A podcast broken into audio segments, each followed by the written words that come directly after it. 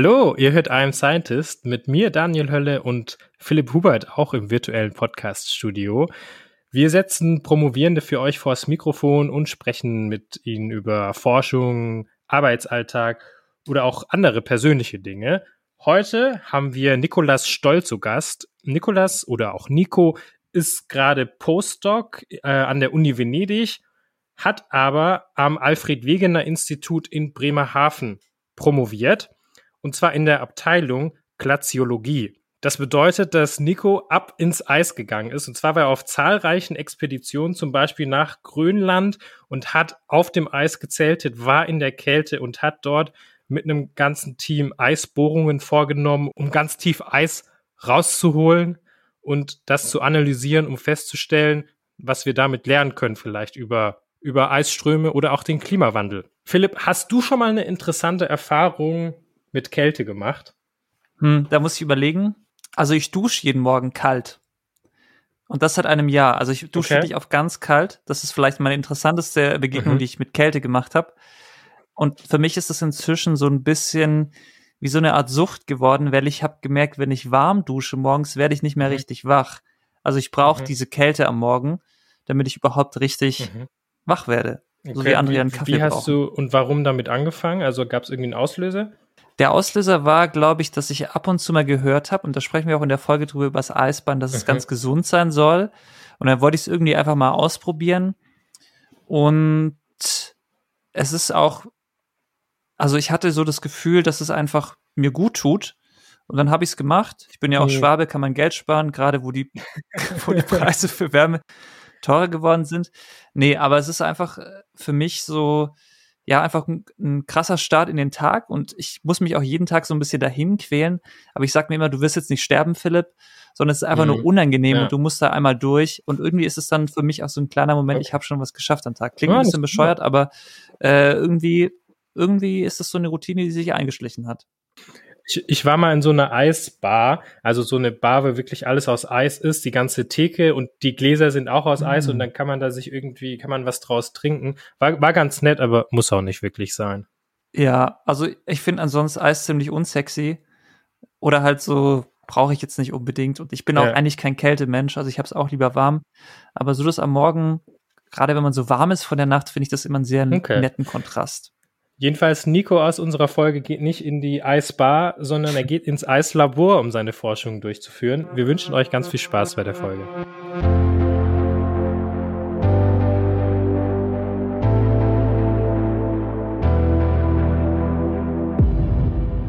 Wo bist du denn gerade? Äh, ich bin zu Hause in meinem sort of Arbeitszimmer in, in Venedig. Äh, ja, okay. Also das okay. ist ja schon mal ich dachte, jetzt bist du irgendwo vielleicht in Bremen oder Tübingen, aber in Venedig. In Venedig, ja, man glaubt es kaum. Ähm, nee, ich bin seit, also offiziell seit Juni an der Uni Venedig hier angestellt für meinen ersten Postdoc. Und ähm, ja, war auch nur so teilweise hier, da waren noch so ein, zwei Nebenprojekte. Ich war noch mal in Grönland zwischendurch, aber jetzt seit, seit Neujahr quasi bin ich durchgehend jetzt hier und sitze deswegen auf so einem leicht knarzigen altitalienischen Stuhl. Also wenn man mal was wow. hört, dann ist das der Stuhl. Äh, aber wohnst du direkt in Venedig? Ja, also es kommt ein bisschen darauf an, wie sehr ihr euch in Venedig auskennt, falls Zero. ihr euch auskennt. So, so ein bisschen. Okay. Ja. War also schon mal gibt, da. Okay, also du hast schon die, die Altstadt, ne? Und ja. dann hast du aber über den, gibt den Kanal Grande, der in der Mitte ist, und dann mhm. hat man aber noch den Judeca-Kanal, also einen relativ großen im Süden, wo die Kreuzfahrtschiffe früher durch sind. Und ich mhm. wohne halt auf dieser Judeca-Insel. Das ist zwei Minuten mit dem Boot von Haupt-Venedig entfernt und auch eher altstadtmäßig, aber nicht, nicht mehr ganz im klassischen, traditionellen Venedig. Äh, da habe ich letztes Jahr noch gewohnt, aber das war ein bisschen schwieriger mit den Wohnungen und so. Da. Ja, klar. Und fährst du dann mit dem Boot in die Uni? so halb, ja. Also es gibt so zwei Routen. Einmal fahre ich direkt, direkt zu dem Hauptplatz hier und dann mit dem Bus nochmal in die Uni, weil der naturwissenschaftliche Campus ist natürlich ausgelagert. Ähm, mhm. Der war früher in Venedig selber, aber ja, könnt ihr euch vorstellen, mit irgendwelchen Chemikalien und Gasen, das irgendwie per Boot da einzulagern, ist äh, schwierig. und ähm, dementsprechend ist schon täglich Bootfahren angesagt. Ja, das ist ganz, ganz schön. Ich mag das ganz gerne. Wahnsinn. Gut, gute Möglichkeit aufzuwachen morgens so ein bisschen. Aber ist das, Also wie, was heißt Bootfahren? Ich war noch nie in Venedig. Ist das ein öffentliches Verkehrsmittel oder hast du ein eigenes Boot oder? Schön wär's, ja. Nee, das sind up paddle Genau. Dürfte man, glaube ich, theoretisch, aber ja, noch nicht. Nee, das sind hier die, die gängigen Verkehrsmittel. Also mm. Venedig ist komplett autobefreit, das heißt, man läuft überall ah, hin. Okay.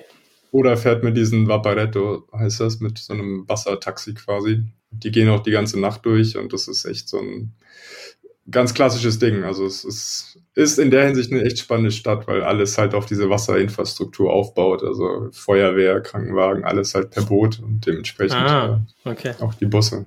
Wahnsinn. Wie, wie bist du da hingekommen? Also war das einfach eine Stelle, die ausgeschrieben war? Nee, ich habe während des PhDs äh, Kontakte hierhin geknüpft. Mhm. Äh, ungeplanterweise irgendwie über eine die EGU, weiß nicht, ob euch das was sagt, das ist so die größte nee. europäische Geophysik und Erdsystem-Konferenz, die ist jedes Jahr in Wien und die war halt online und dann habe ich dort aber online dann über ja, einen Vortrag gesehen von einem hier aus Venedig, was spannend war und dann haben wir uns getroffen und habe ich ein bisschen Geld einwerben können und war dann im Juni 2021 für zwei Monate hier, als mhm. Corona gerade ein bisschen Brause war und man hier hin konnte und sehr mhm. ruhig war, sehr leer war. Das war total schön. Und dann hat sich da eine schöne Kollaboration entwickelt und ähm, am Ende meines PhDs äh, ja, wurde dann hier eine, eine Postdoc-Stelle für ein Jahr von so einem Projekt frei und das konnte ich jetzt erstmal annehmen und äh, bin jetzt dementsprechend seit über einem halben Jahr hier. Sprichst du Italienisch? Ein bisschen, ja. Ich habe zwei, zwei Kurse gemacht, also A2 mhm. habe ich, äh,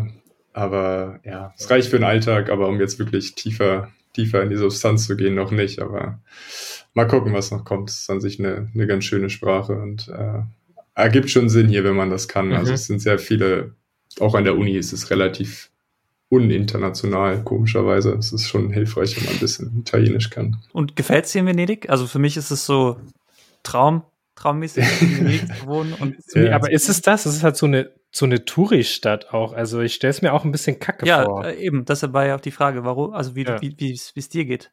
Ja, ja, teils, teils. Also im Sommer will man nicht hier sein. Juli, August hm. ist es zu heiß und auch zu voll. Aber an sich gibt es echt viele Möglichkeiten, den Haupttouriströmen auszuweichen. Und dann ist es wirklich schön, weil du auch relativ viele Studenten hast. Also die Uni hat irgendwie knappe 25.000 Studenten, wovon die meisten auch hier auf der Insel sind und die Stadt hat hm. nur 50.000 Einwohner. Also das ist ein relativ hohe, hoher Prozentsatz von den Einwohnern. Und wenn man nicht jeden Tag zu San Marco oder zur Rialto-Brücke geht und den Touriströmen da reinrennt, dann, dann geht mhm. das total klar und dann ist es auf jeden Fall eine echt schöne, sehr einzigartige Stadt mit diesem ganzen Wasserzugang halt überall. Mhm. Das ist schon, ist schon sehr speziell und äh, die Dolomiten sind nicht weit, das ist total schön. Ich war jetzt am Wochenende da bisschen Schneeschuhe laufen und wandern und zelten und sowas. Und es gibt einen Strand, eine Insel, wo eigentlich nur Strand ist. Also es hat schon, hat schon seine Vorteile. Schöneres Wetter als in Bremerhaven auf jeden Fall. Ja. Kann ich mir vorstellen. Ich habe mich ja auch, ich habe äh, so gedacht, wahrscheinlich bist du auch so nach Italien gekommen, weil du so in Deutschland oder in Norddeutschland auch zu kalt fandest. Also das fand ich so interessant, dass du gesagt hast, dass, ähm, dass es hier zu heiß wird, auch in diesen, in diesen äh, Sommermonaten so. Würdest du dann sagen, dass du auch durch deinen deine Forschung, so deine Eisforschung, sage ich mal, auch mehr so Kälte magst? Ja, ich glaube, mittlerweile kann man das schon sagen, ja. Also so, so, ganz tropisch heiß ist nicht unbedingt so meins. Habe ich auch schon mal gemacht. Also ich habe auch schon mal drei Monate in Mexiko gelebt, wo es auch relativ warm und schwül war. Aber an sich ziehe ich, glaube ich, eher ein bisschen was Kälteres dem vor. Also so ein bisschen skandinavischere Klimazonen und Vegetationszonen. Ähm, hm. Aber jetzt gerade hier ist es auch neblig und ein bisschen kühler. Also das ist auch. Passt schon. Genau. Das geht dann schon klar, ja. Aber ja, wenn es dann hier 35 Grad hat, das ist dann auch ein bisschen, bisschen too much vielleicht. Magst du mal so ein bisschen erzählen, wie dein Werdegang ist? Du hast schon gesagt, also du hast einen Bachelor gemacht in Geowissenschaften mhm. in Tübingen. Genau, in Tübingen, in, ja. In der Stadt, in der die meisten unserer Gäste schon promoviert haben, durch mehrere Zufälle. Ah, wow. Okay. Irgendwie andere Verbindungen. Ja, ja, genau. Ja, Tübingen ja. ist hoch, hoch represented bei uns. Spannend, okay. Ähm, aber wie ging es danach weiter für dich? Ja, ähm, ja, das ist eine ganz spannende Geschichte. Also ich habe in Tübingen Geowissenschaften gemacht und mhm. dachte eigentlich auch, ich breche das ab relativ schnell, weil ich halt nicht, ich habe nie Fossilien oder irgendwie Großsteine gesammelt, zumindest nicht äh, aktiv. Ach, und die anderen Kommilitonen schon? Schon einige. Also, da bist du immer in die WG gekommen und hast dann die Steinsammlung präsentiert und du warst so, oh. Ja, du lachst, aber es ist, es ist tatsächlich so ein Ding. Also es gibt Stereotypen, die sich da bestätigen. Äh, das habe ich noch nie definitiv. Nee, und dann habe ich zum Glück aber relativ schnell gemerkt, dass man mit Geowissenschaften an sich ziemlich coole Sachen machen kann, die nicht unbedingt mit Hard äh, Geology Steine zu tun haben, sondern halt mit dem Erdsystem und irgendwie ein bisschen auch aktuellere Themen. Äh, war ein Erasmus-Semester in Island, wo ich halt dann auch schon mit Glitschern und Vulkanen irgendwie zu tun hatte und habe dann danach direkt noch ein Praktikum in Mexiko gemacht für ein Vulkanobservatorium und habe mir halt mhm. Vulkane angeschaut und hatte dann ja mir freigenommen zwischen Bachelor und Master, also nicht freigenommen, aber Platz genommen, um dort, war zweimal mit dem Forschungsschiff FS Sonne unterwegs. Das ist so eins der großen deutschen Forschungsschiffe über den Pazifik und um Neuseeland rum, um ein bisschen in marine Geowissenschaften reinzugucken. Und habe okay. unter anderem auch ein Praktikum in Stuttgart gemacht und aber auch am AVI in Bremerhaven, dem Alfred Wegener Institut, das große Helmholtz-Zentrum für Polar- und Meeresforschung. Und bin dort in die Glaziologie, also die Sektion, die sich mit Eis auf mhm. äh, Festland beschäftigt, reingerutscht und fand das total spannend und irgendwie hat mir das total gut getaugt, im, im Eislabor bei minus 20 Grad zu stehen und irgendwelche Eisproben zuzuschneiden und zu polieren und zu analysieren und genau, habe dann entschieden mich für den Master in Bremen. Da war mhm. eigentlich dann Marine Geosciences, aber der Fokus bei mir war relativ schnell auf die Verbindung mit dem AVI, das ist, ist nicht weit und habe dann da auch Hiwi gemacht und Masterarbeit und bin dann so immer mehr in die ja, in die Eiskernforschung reingerutscht und bin da jetzt schon einige Jahre mit dabei. Ich fand das lustig, wenn du sagst, du bist da reingerutscht. Ja. Reingeschlittert. Reingeschlittert, ja. genau. Whoops. Ja. Also ich glaube, Daniel und ich, das haben wir uns heute Vormittag kurz geschrieben, sind beide über den Begriff Glaziologie ge gestolpert, mhm. wir das, glaube ich, noch nie gehört haben. Ja. ja. Es erstmal sehr lustig klingt, aber Glaziologie ist einfach die Forschung von Eis auf dem Festland, quasi von, also nicht Gletschern, aber es hat schon was damit zu tun, oder? Genau, es, es kommt schon von, von Gletschern, also Glacio heißt eigentlich nur, nur kalt, aber man unterscheidet so ein bisschen zwischen Meereis, was halt gefrorenes Meerwasser ist, was man auch kennt, also die Arktis ist halt dieser große vereiste Ozean zum Beispiel. Mhm. Und dann Glaziologie sind eher Leute, die wirklich sich die Gletscher angucken, in den Alpen zum Beispiel, aber halt auch vor allem die großen Eisschilde, also in Grönland und in der Antarktis. Die einfachste Definition ist, dass das halt nicht auf Wasser ist, sondern wirklich auf Festland. Und dementsprechend dort halt auch viel älteres Eis zu finden ist als ja, Meereis, was halt alle paar Jahre im Worst Case wieder kaputt geht oder ah, teilweise nur ein Jahr überlebt. Du hast ja auch, hast du gerade gesagt, du warst auf dieser MS Sonne unterwegs. Mhm. Du hast ja insgesamt, also ich glaube, diese Grönland Sachen sind ja nochmal so quasi deine Hauptarbeit, da kommen wir gleich noch dazu.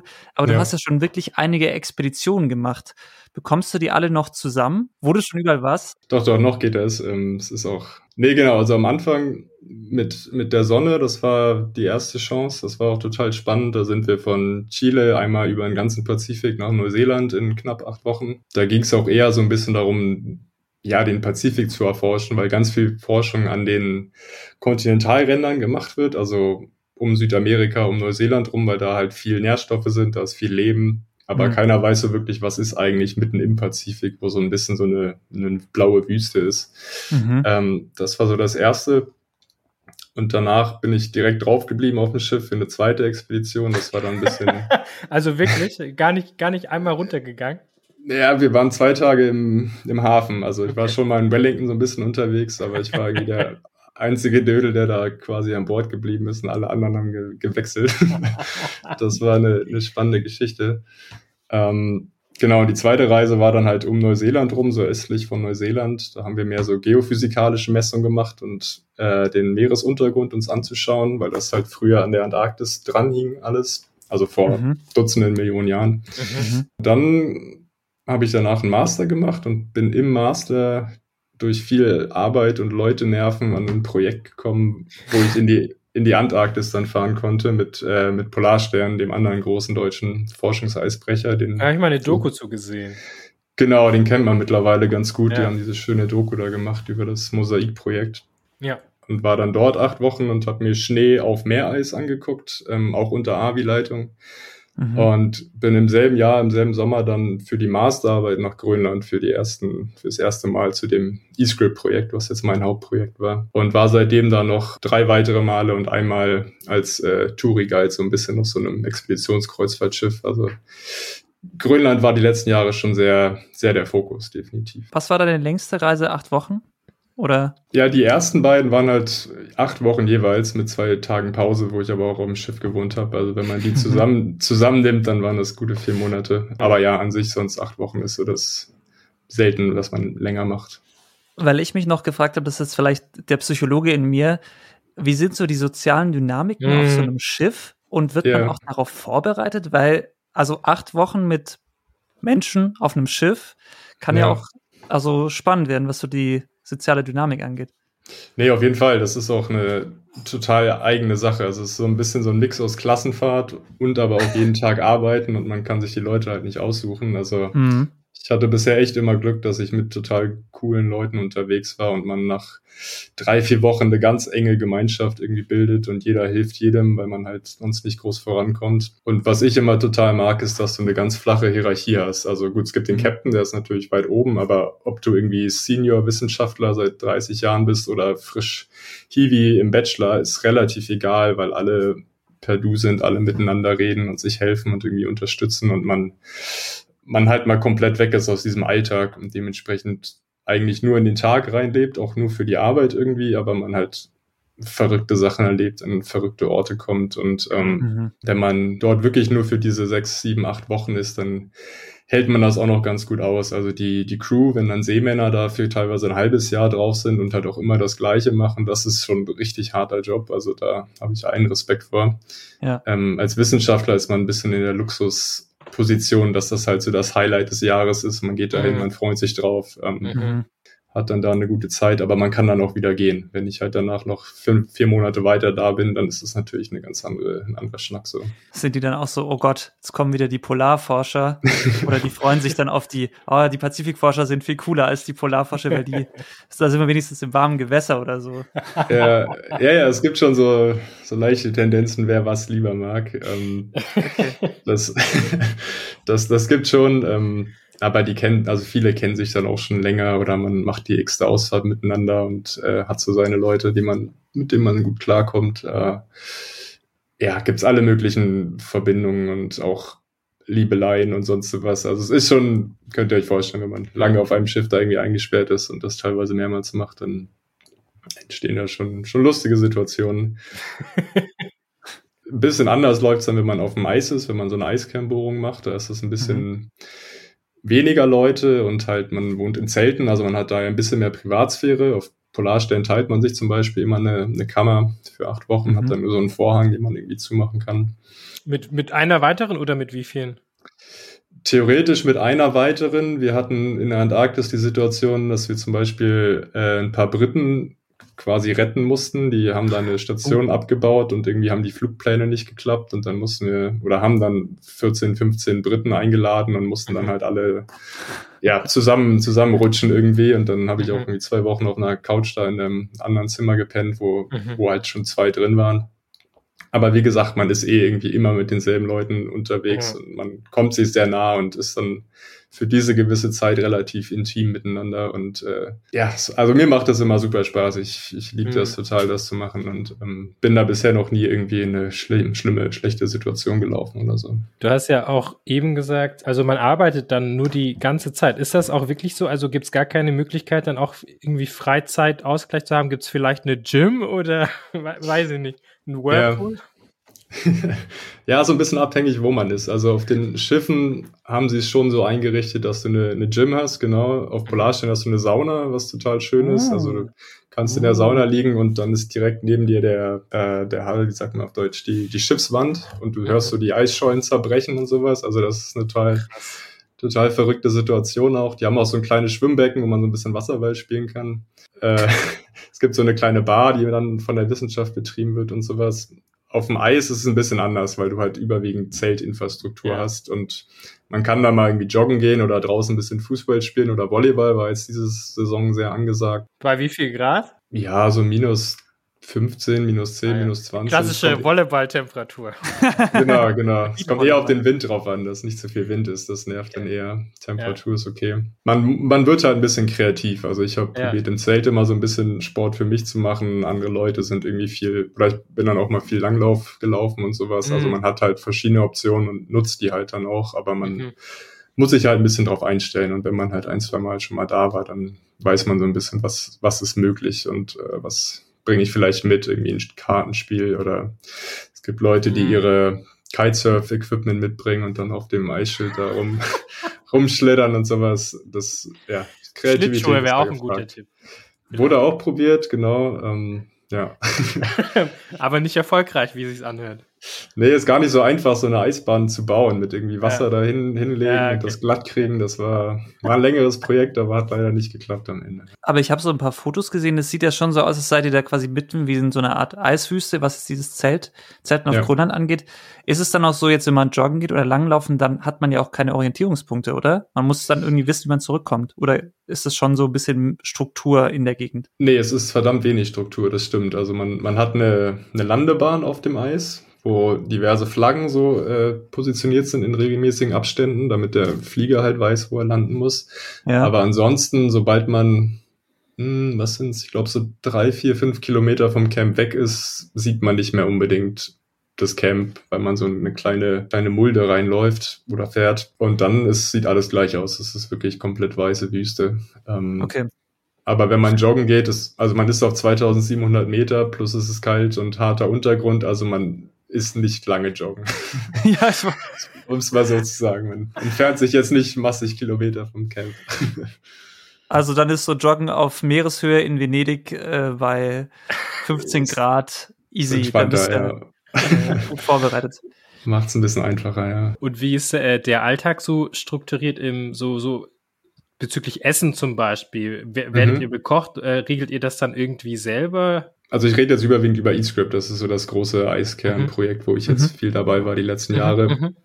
Das ist so ein großes Projekt, dass du eigentlich mindestens 12 bis maximal 35 Leute gleichzeitig im Camp hast. Und dann ist auch ein professioneller Koch dabei, ähm, mhm. der sich wirklich nur darum kümmert, weil A, es ist Essen super wichtig für die Moral und auch um die Leute einfach mit Kalorien zu versorgen. Man verbrennt da einfach auch eine ganze Menge in der Kälte. Und B, hat es eine ganz schöne logistische Herausforderung. Wann fliegst du welche Nahrung ein? Wann lässt du irgendwie deinen eingefrorenen Fisch auftauen, damit er dann in vier Tagen auch wieder, wieder zubereitbar ist und sowas. Und das hat sich bei diesen großen Projekten eingebaut eingebürgert, dass man einen professionellen Koch, auch einen professionellen Doktor oder eine Ärztin dabei hat. Ähm, mhm, mhm. Und was eigentlich ganz schön ist, dass meistens dann pro Tag ein Wissenschaftler, eine Wissenschaftlerin ähm, so ein bisschen dem Koch oder der Köchin aushilft und so ein mhm. bisschen Cooks Assistant ist, heißt das dann. Mhm, und ähm, mhm. wenn man gerne kocht, also ich zum Beispiel mache das ganz gerne, dann kann man sich da noch ein paar Tricks abschauen und sowas und äh, kann eigentlich dann eine ganz gute Zeit haben. Wenn man eine kleinere gibt auch so Expeditionen vom Camp dann weg für ein paar Tage. Dann nimmt man halt irgendwie so Fertignahrung mit und einen Gaskocher und muss dann sich ein bisschen selber verpflegen. Aber für das normale Campleben wird man, wird man da ganz gut versorgt, ja. Und da, da wird auch nicht gespart. Also die Dänen, die das organisieren, die, die mögen gutes, qualitativ hochwertiges Essen und dementsprechend äh, wird da ganz gut was eingeflogen. Ja, das ist schon, schon Luxus teilweise. Gibt keinen gut und günstig Mortadella oder so. nee, selten, selten, ja. Ja, ich glaube, also gut, dass das nicht die, die Briten organisieren, das Essen. Und ich glaube, dass das, die, ich glaube hier diese Geschichte von vorher, von wegen, die haben sich retten lassen müssen. Ich glaube, das war ja. so geplant. Die wollten einfach mal an eurem Essen teilhaben. Möglich, ja, das hast du jetzt gesagt, aber wer weiß. Man, man hört so Geschichten, ja. Es ist schon unterschiedlich, wer, wer welche Expedition ausführt. Äh, ja. Gibt es da schon massive Unter äh, Unterschiede. Ja. Wir kommen gleich, glaube ich, noch zu deiner Forschung, aber mich interessiert noch dieses Leben im Zelt bei minus 20 mal minus 40 Grad. Ja. Also man lebt in einem Zelt, das ist wahrscheinlich auch nicht, also ist es isoliert oder wie kalt ist es in so einem Zelt? Man hat einen so einen Hauptdome, heißt das. Das ist so eine runde Kugel, die aus Holz gemacht ist. Das ist so, wo Aha. die Küche drin ist, wo ein paar Arbeitsplätze sind, wo auch drei, vier Leute schlafen können, wo die, das meiste Equipment und sowas gelagert wird. Das ist so wie so eine, wie so eine Hütte in den Alpen, einfach so eine Skihütte. Das ist so ein bisschen mhm. das Hauptzentrum. Und schlafen habe ich dann immer in einem, in einem Zelt. Ähm, das sind aber dann auch wirklich gute Expeditionszelte. Und man kann sich so ein bisschen, wenn man Also dieses Jahr war ich relativ früh drinne, so ab Anfang Mai, dann ist es da wirklich noch frisch. Also dann hast du wirklich nachts minus 42 Grad irgendwie und bist da ein bisschen am Frieren die ersten Tage, bis man sich so ein bisschen akklimatisiert hat. Aber man kann sich ein bisschen herrichten, wie man will. Also man, ich habe mir immer so ein paar äh, so Styropor-Paletten drunter gelegt, dann das Zelt drauf, ja. dann noch normale Europaletten und dann eine Matratze und dann halt den dicken Abi-Schlafsack, den man gestellt kriegt und dann mhm. Hat man eine gewisse Isolierung. Aber ja, das ist so ein bisschen einem selbst überlassen, wie man das, das selber dann aufzieht. Äh, da redet einem keiner groß rein. Man muss halt bequem sein. Also ja, es sollte einem halt gut gehen und ähm, mhm. nicht, wenn du frierst die ganze Nacht, dann kannst du natürlich auch nicht gut arbeiten am nächsten Tag. Äh, mhm und dann sind so klassische Tipps, dass man sich irgendwie seine, seine Wasserflasche abends mit heißem Wasser komplett voll macht und an die Füße ja. macht und sowas. Also ähm, so die ersten Wochen, bis es dann wirklich Richtung Juni, Juli geht, da wird es dann deutlich wärmer und auch viel, viel mehr starke Sonne. Und dann heizt sich das Zelt teilweise ah, ja. ganz schön stark auf, dass es dann mhm. tagsüber mhm. da über 20 Grad im Zelt hat. Mhm. Ähm, also okay. eher die Nächte, die dann tricky sind. Mhm. Aber dann schläft man quasi im Schlafsack Gesicht fast zu und Genau, also so ein bisschen Mumienschlafsack-mäßig, so bis oben, ja. wenn es wirklich kalt ist, mit Mütze. Ähm, und was für mich ganz gut klappt, ist so ein, so ein Buff, so ein Halstuch, was man ja. sich so ja. übers mhm. obere Gesicht legt, dass die Nase halt frei ist, dass man da nicht die ganze Zeit rein, mhm. rein sabbert oder rein rotzt. Und dann hält das das meiste eigentlich ganz gut warm ja, aber da hat jeder ein bisschen sein eigenes, also Kälteempfinden ist auch total unterschiedlich. Einigen ist das nicht so schlimm, andere brauchen viel mehr Layers noch und mm, dreimal warme ja, Unterwäsche und sowas. Das ist wirklich was, was man ein bisschen ausprobieren okay. muss. Ähm, Wenn es gar nicht geht, kann man halt in diesem Dom schlafen, da ist es dann relativ warm. Also ich werde das meiner Frau sagen, weil die beschwert sich schon, wenn ich im Winter das Fenster aufmache, weil ich nachts auch gerne kalt schlafe, so bei minus 16 Grad, äh, nicht bei minus, bei 16 Grad einfach. Aber minus 42 Grad ja. ist schon, äh, es klingt schon tough. Ja, die, die ersten Tage sind tough. Also wenn du eh noch ein bisschen Jetlag vielleicht hast und die mhm. Anreise anstrengend war und dann, dann ist kalt, dann äh, das merkt man auf jeden Fall. Aber man gewöhnt sich wirklich ganz gut dran. Der Körper ist da echt ziemlich, ziemlich verrückt, dass man, wenn man drei, vier Wochen da ist, und es plötzlich minus 10 Grad draußen ist, dann rennt man im T-Shirt rum, weil es eigentlich so warm ist plötzlich. Also ist schon, ist schon wirklich interessant, so aus ja. biologischer und wahrscheinlich auch psychologischer Sicht.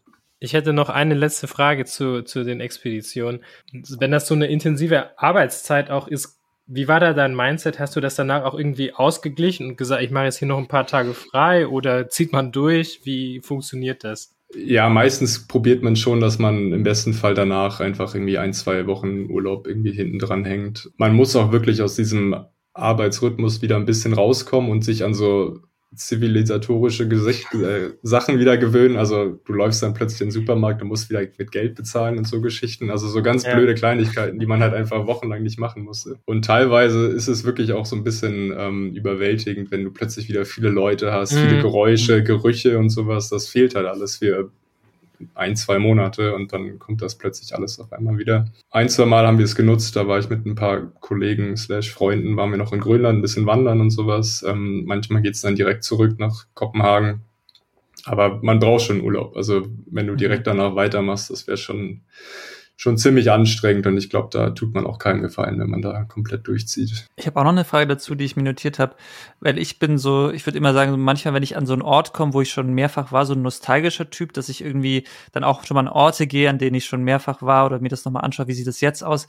Das Camp ist ja wahrscheinlich für dich, da hast du eine intensive Beziehung dazu wie ist es so, wie wenn du da hinkommst? Also, da sind ja sicher auch immer andere Leute und, aber es, es verändert sich ja wahrscheinlich auch nicht groß, oder? Nee, das stimmt. Also, das Grundcamp bleibt gleich. Ähm, ich war auch einmal dabei, da sind wir wirklich als die allerletzten Ende August rausgegangen und haben es quasi winterfest gemacht und sind ah. dann, sind dann gegangen. Und ja, es ist schon so ein bisschen wie nach Hause kommen dann. Also, wenn man in diesen großen Dome reinkommt und dann hat der Koch irgendwie Pizza gemacht oder irgendwas, dann ist das schon immer, ah, schön, jetzt, jetzt bin ich wieder hier. Äh, das, das ist schon eine, eine schöne Sache. Und mhm. da die ganze Eiskern Forscher-Community, Gemeinschaft, die ist relativ klein. Also wenn man da ein, zwei, dreimal dabei war, kennt man ziemlich viele Leute, die dann auch oft wiederkommen und dann sieht man sich halt mal wieder, hat irgendwie Zeit, ein bisschen zu, zu schnacken und äh, arbeitet da überwiegend mit wirklich guten alle leicht verrückten Leuten, aber meist sehr, meist sehr sympathisch. Äh, und wie gesagt, ich, ich mag es total gerne und ähm, freue mich dann schon, wenn man zurückkommt und wenn man, wenn man dann landet und aus dem Flieger steigt und dann,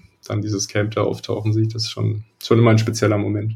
Ich fand das so interessant, als du gesagt hast, ich kenne das auch von mir, wenn man so zurückkommt von irgendwie so einer intensiveren Erfahrung und dann ist erstmal alles viel, also einem zu viel, die ganzen Leute, die ganzen Eindrücke, die man dann wieder hat, so.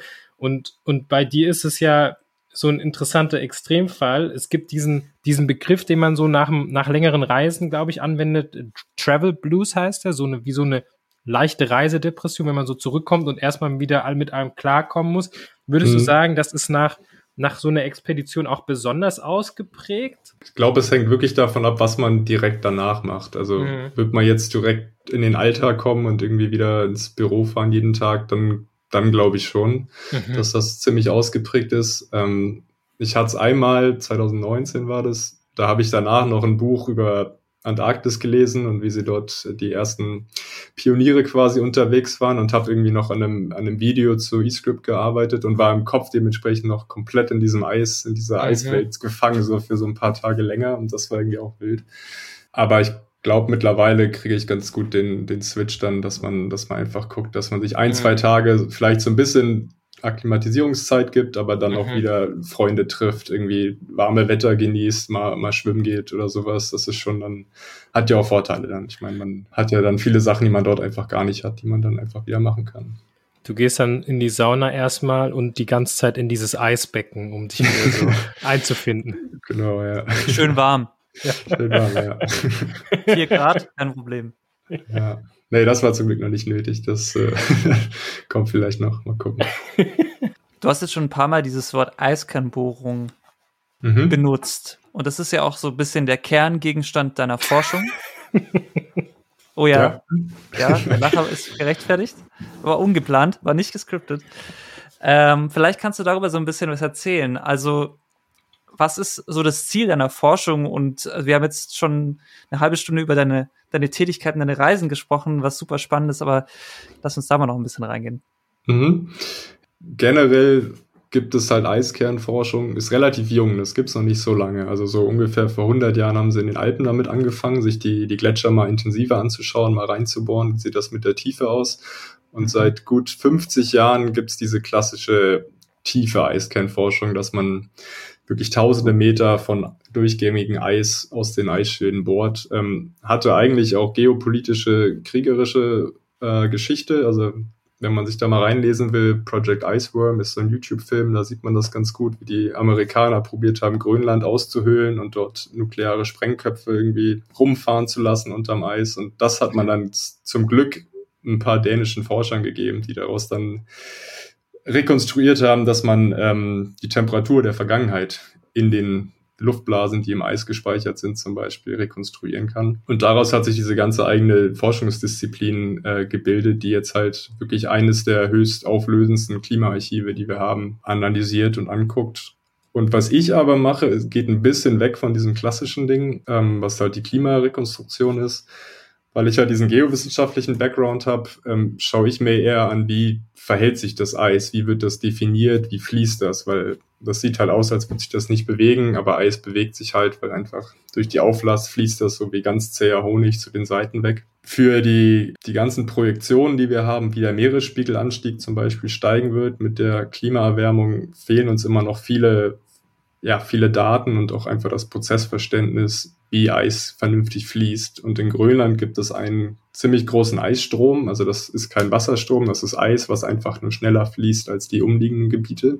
Mhm. Das sind so 55 Meter im Jahr. Und die große Frage ist halt, was passiert mit diesen Eisströmen, wenn es wärmer wird? Werden die auch schneller? Das heißt, es wird noch mehr Eis zum Ozean transportiert, was dann irgendwann abbricht und den Meeresspiegel ansteigen lässt. Und dieses eScript-Projekt, wo ich jetzt Teil von bin, ähm, hat halt wirklich zum Ziel, zum allerersten Mal so einen Eisstrom, ein relativ schnell fließendes Eisgebiet anzubohren bis zu Boden, um zu gucken, wie verhält sich das Eis im Inneren, was ist der Untergrund, ähm, was können wir daraus lernen und dann am Ende in Computermodelle zu packen, die dann hoffentlich die, die Folgen äh, besser modellieren können, was das große Eisschild dann macht. Und ich habe mir halt wirklich die, die ganz kleinskaligen Sachen angeschaut. Also ich habe probiert mir Eiskristalle anzuschauen und in diesen Eiskristallen wiederum, wo Einschlüsse wie zum Beispiel Staubpartikel liegen und was das dann mhm. für einen Einfluss darauf hat, wie das Eis sich verhält. Das ist so ein bisschen Materialforschung, bisschen mhm. Geowissenschaften, bisschen Klimaforschung, ähm, aber alles an diesem relativ sauberen eigentlich Medium Eis. Ähm, und halt dementsprechend hat das viel mit optischen, mikroskopischen, aber auch chemischen Methoden zu tun. Und ähm, war für mich jetzt eine total spannende Reise die letzten Jahre. Und weil halt diese, diese Eiskerngemeinschaft so klein ist, ist man total vernetzt und arbeitet mit vielen anderen Instituten und Leuten zusammen und äh, finde ich eine sehr, sehr besondere Forschungsrichtung und auch eine sehr akute halt einfach, weil wir diesen Klimawandel einfach haben. Ja. Ich hoffe, das gibt so einen groben Einblick. Du hast jetzt äh, echt schon, schon viel geliefert. Ich, ich würde das jetzt mal so noch mal ein bisschen an, unpacken wollen. Ja. Ähm, das, das erste, was ich so ziemlich amazing fand, wenn ich das jetzt richtig verstanden habe, also wenn ich so eine Eiskornbohrung äh, durchführe, dann kann ich anhand der Luftblasen in gewissen Schichten die, das Klima der Vergangenheit feststellen, indem ich das dann irgendwie unter vielleicht ein cooles Licht halte und die wirklich irgendwie zähle oder so. Wie, wie muss man sich das ungefähr vorstellen? Ja, ähm, ganz so ist es nicht. Also man kann sich vorstellen, dass wir Schneefall haben und dann kommt immer mehr Schnee drauf und dann ist der Schnee natürlich noch nicht kompaktiert. Da sind noch viele Hohlräume und umso mehr drauf kommt, irgendwann wird das abgeschlossen. Das heißt, es kommt keine neue Luft aus der Atmosphäre in dieses Schnee, äh, Schneepaket hinein. Mhm. Das wird dann kompaktiert durch noch mehr Schnee, dann heißt das irgendwann Firn. Das ist so die Fachbezeichnung für den Übergang zwischen Schnee und Eis. Und sobald wir dann Eis haben, ab einer gewissen Dichte ist das, ähm, haben wir wirklich diese Eisblasen oder diese Luftblasen im Eis. Und wenn man sich die anschaut, kann man zum Beispiel CO2 oder auch Methan messen. Mhm. Das sind so die, mhm. die gängigen Klimagase, die man ja auch kennt. Aber was auch geht, ist, dass man sich wirklich das die Wasserstoffisotope anschaut. Ähm, mhm. Das geht dann sehr in die chemische Richtung, aber Wasserstoffisotope fraktionieren, also das heißt, es gehen mehr schwere und mehr kleine, bleiben übrig und das ist relativ temperaturabhängig. Das heißt, wenn wir eine hohe Temperatur haben, sehen wir ein anderes Wasserstoffsignal, äh, mhm. Wasserisotopensignal, als wenn wir eine kalte Temperatur haben. Und das kann man tatsächlich durch den ganzen Eiskern messen und dann eine ganz gute Abschätzung für die Temperatur, zu der zu der Zeit haben, wo das abgelagert wurde. Das ist natürlich stark vereinfacht. Da passieren mhm. Prozesse an der Schneeoberfläche, die jetzt gerade erforscht werden, wo immer mehr bekannt wird, dass das halt doch nicht so hundertprozentig ist, wie man das seit 50 Jahren annimmt.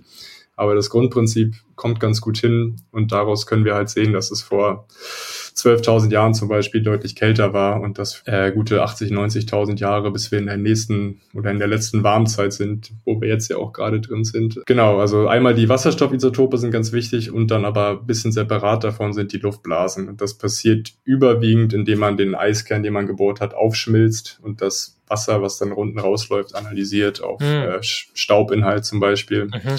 Oder halt konkret auf diese Wasserstoffisotopen wir jetzt die ganze Zeit von Bohrungen sprechen, so wie tief ist so eine Bohrung überhaupt und wie bohrt ja. man überhaupt? Ist ja nicht so, dass du da mit dem Hammer stehst und so, oh, ich hau hier mal eine Stunde drauf und dann habe ich meinen Kern.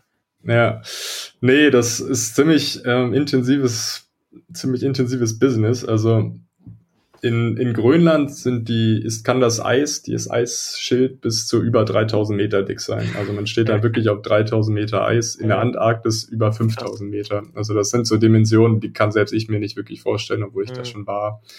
Ähm, das ist so ein bisschen wie Game of Thrones, diese Eismauer da. Ähm, und, und, noch höher.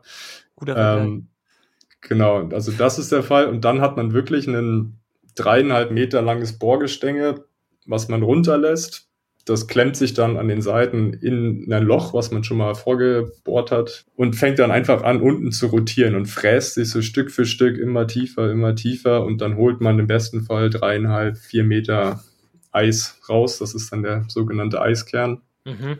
Muss das ganze Ding wieder hochholen, muss das vorsichtig raushoben, heben, äh, muss gucken, dass man es nicht vertauscht. Also es ist ganz wichtig, wo es quasi oben, weil man sonst einfach mal die Klimageschichte auf den Kopf stellt irgendwie. Also das sind so die, die ganz wichtigen Kleinigkeiten.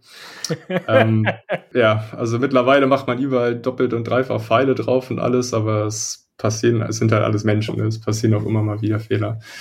Äh, aber zum Glück nicht nichts, was man nicht rekonstruieren kann im Nachhinein. Nee, und man muss halt wirklich leider Stück für Stück bohren. Also es ist nicht, dass man durchgängig vier Kilometer Eis bohrt, sondern man macht mhm. das an dreieinhalb bis vier Meter Stücken, wenn es wirklich gut läuft.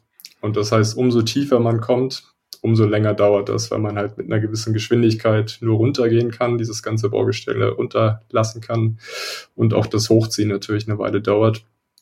Also jetzt bei den in, in der letzten Saison, wo wir halt bei 2700 Meter fast waren, mhm. dauert halt ein Bohrrun fünf, sechs Stunden und das meiste okay. davon ist einfach nur hoch oder runterfahren. Und deswegen sind diese Eiskernprojekte so lange. Also das mhm. zieht sich über Jahre weil man halt nur im, im Sommer hin kann, weil es sonst zu windig, zu kalt, zu dunkel ist. Mhm. Ähm, dann muss man das Bohrgerät wieder flott, machen, muss so ein bisschen die, diese Tunnel, man arbeitet in so Tunnel unterm Eis, erstmal wieder klar machen, äh, viel Eis sägen mhm. und sowas. Mhm. Und dann kann man anfangen. Da, da sind dann auch immer diverse Ingenieure dabei, die halt wirklich Hauptarbeit, deren Hauptarbeit es ist, diese Bohrung zu machen. Äh, ist auch ein bisschen dreckig, weil so eine Bohrflüssigkeit benutzt wird, damit der Bohrer nicht zu heiß wird und nicht festfriert dann. Mhm. Ähm, und auch weil der Druck natürlich ganz schön hoch ist und eigentlich das Eis sonst sich wieder schließen würde. Also man lässt dann auch, wenn man im Winter nicht da ist, lässt man diese Flüssigkeit da drin, um dieses Loch aufzuhalten und ähm, ist eine, eine eigene kleine Wissenschaft für sich, wie diese Krass, ja. Eiskernbohrungen gut funktionieren. Also seid ihr quasi jetzt mit euren 2700 Metern schon so tief wie es geht oder gibt es auch schon Löcher daneben oder an anderen Stellen, die einfach schon mal durch ganz unten waren? Wir sind jetzt am, am Boden quasi angekommen, aber mhm. es gibt tiefere Bohrungen. Also in der Antarktis gibt es welche, die sind über 3500 Meter zum Beispiel tief. Ähm, die Russen in, in Vostok haben in einen See reingebohrt, da ist unter dem Eisschild so ein, so ein See halt einfach. Das wusste man vorher nicht. Und plötzlich kam das, kam das Wasser so durchs Loch wieder durch. ähm, genau, also es gibt die mittlerweile, wenn man großzügig ist, vielleicht ein Dutzend tiefe Eiskerne in der Antarktis und dann nochmal ein gutes Dutzend in Grönland. Ähm, okay. Mhm. Aber es sind halt immer nur so Punktmessungen, ne? Also man mhm. hat man weiß einfach immer noch unglaublich wenig über diese Eisschilde, weil das so schwierig ist, da ranzukommen. Findet man manchmal auch so richtig unerwartete Dinge im Eis? Also ist es dann so, wenn man das analysiert, ah, hier ist wohl irgendwie ein Fisch drin oder irgendwie Dinosaurier. Dinosaurier, who knows, ja. ja. So unerwartet jetzt nicht, nee. Also okay. was unerwartet ist, wenn man irgendwie ein großes, ein kleines Steinchen oder sowas vielleicht dann in hoher Tiefe drin hat, was dann vom mhm. Boden quasi so hochgewirbelt wurde. Ähm, es gibt jetzt neue Projekte, wo sie probieren, ähm, ich glaube, es sind Blätter und Rinde, was sie ganz unten gefunden haben, zu sich zu analysieren, um damit rauszufinden, wie alt ist dieses Eisschild in Grönland eigentlich. Das weiß auch keiner so richtig. Aber an sich sind die Eisschilde total reine Materialien. Also da fällt halt der Schnee und ein bisschen mhm. Staub ab und an, aber da passiert sonst nicht viel. Man, man hat auch einfach null Tiere dort. Also ich okay. habe, glaube ich, den viermal, die ich jetzt da oben war, fünf, sechs Vögel gesehen. Und wenn du einen mhm. rüberfliegen siehst, dann ist der auch eigentlich dem Tode geweiht, leider, weil da einfach nichts einfach kommt. Ja. Äh, so, so böse das ist, aber ja. Es ist, es ist schon eine Wüste in der Hinsicht. Da ist einfach nichts. Äh, anderes außer Eis. Ja. Wie ist das mit der Sicherheit da? Werden die dann immer so ab, also wird, wird das wieder irgendwie zugeschüttet oder kann man sich, wenn man sich mal ungünstig verläuft, so in so ein Loch fallen und dann rutscht man so ein paar tausend Meter runter in den Tod? ja, nee, die werden schon gut gekennzeichnet. Ähm, die, die, werden auch bewusst aufgehalten, damit man ja. halt ein paar Jahre später nochmal wiederkommen kann, um zum Beispiel den, den Durchmesser und den Winkel von dem Bohrloch zu messen, um zu sehen, ob sich das irgendwie unterschiedlich deformiert hat. Aber es, ich meine, es gibt es dann in kleinerer Skala. Also man, man hat zum Beispiel dort diverse äh, Schnee, Snowpits, Schneelöcher, die man gräbt, um irgendwie ganz aktuelle Sachen, also irgendwie Verschmutzung oder sowas sich anzuschauen. Mhm. Die muss man natürlich wieder ordentlich sauber machen, äh, zumachen es gibt halt Löcher, wo die, die Klos drüber sind. Das muss man zumachen und gut kennzeichnen, dass dann irgendwer reinfährt oder mit einem Pistenbully reinstürzt. In der Antarktis fand ich es immer sehr lustig, wenn man da so Schneeschächte bohrt oder gräbt, dass man so eine Treppe reinbaut, weil die Pinguine relativ äh, neugierig sind und die laufen dann rein und kommen nicht mehr raus, wenn sie Pech oh haben. Nein. da muss man echt so ein bisschen mitdenken, dass die da auch wieder rauswackeln können. Ähm, aber in Grönland ist das zum Glück nicht, nicht wirklich nötig. Du versuchst ja, diese Eisströme besser zu verstehen durch diese Eiskernbohrung, um Vorhersagen für den Klimawandel zu treffen. Mhm. Ich dachte mir so ein bisschen böse gefragt, warum lohnt sich das Verstehen noch oder ist es vielleicht einfach sowieso schon zu spät und du kannst uns quasi nur noch sagen, yo, wird scheiße, Leute, aber das wussten wir ja schon. Die großen Aussagen, sage ich mal, werden sich nicht mehr ändern. Dass wir okay. das Klima erwärmen, das ist klar, das wissen wir auch seit ja, mittlerweile gut 100 Jahren. Da gab es die ersten Artikel dazu, die das projiziert haben. Es geht dann teilweise wirklich jetzt darum, dass man Anpassungsmaßnahmen schon mitdenkt, dass man einfach weiß, wenn sich Grönland so und so viel Grad erwärmt, geht so und so viel Eis verloren. Das heißt, mhm. dass wir in, in Bremerhaven so und so viel mehr Meeresspiegel erwarten können und deswegen unsere Deiche anpassen müssen oder dass Venedig hier komplett geflutet wird oder mhm. ähm, auch auf, in Polynesien, in, in Pazifik sieht man das ja jetzt schon, dass ganze Nationen umsiedeln müssen und sowas. Also das hat dann mittlerweile echt einen großen Impact äh, oder sollte es eigentlich einen großen Impact auf Politik und die Planung von genau solchen Strategien machen. Es ist natürlich auch viel wissenschaftliche Neugier dabei und wie gesagt, wir wissen einfach nicht, noch nicht wirklich, wie so ein Eisstrom fließt. Und das ja. kann man halt dann auch auf die Antarktis übertragen, wo halt noch viel, viel mehr Eis gespeichert ist als in Grönland. Wenn wir dort irgendwas sehen, was dann auch loslegt und mehr Eis ins Wasser kommen lässt, dann haben wir noch viel, viel größere Probleme mhm. weltweit. Und ähm, ja, da, darum geht's eher, dass man wirklich diese Vorhersagen genauer treffen kann um dann einfach Menschenleben zu retten. Genau, also wirklich nicht mehr so, okay, ähm, wie können wir es aufhalten, sondern was, was wird wahrscheinlich passieren und wie müssen wir uns anpassen. Ja, ich, ich meine, wir wissen alle, wie wir, wie wir es aufhalten könnten. Das ist alles kein Geheimnis, weniger CO2 und andere Klimagase in die Atmosphäre bringen. Das wissen auch alle Politiker und sonstige Staaten und Mächte, aber der, der Punkt ist quasi durch. Also das wissen wir. Und ähm, jetzt geht es mhm. um diese spezifischen Situationen. Was wäre, wenn das passiert oder was, auf was müssen wir uns einstellen im Worst Case? Darum geht's. Ja. Hm. Wie, wie geht's dir damit? Also nochmal eine Psychologenfrage, die ganze Zeit an dieser Erkenntnis zu forschen. Es wird wahrscheinlich nicht so cool.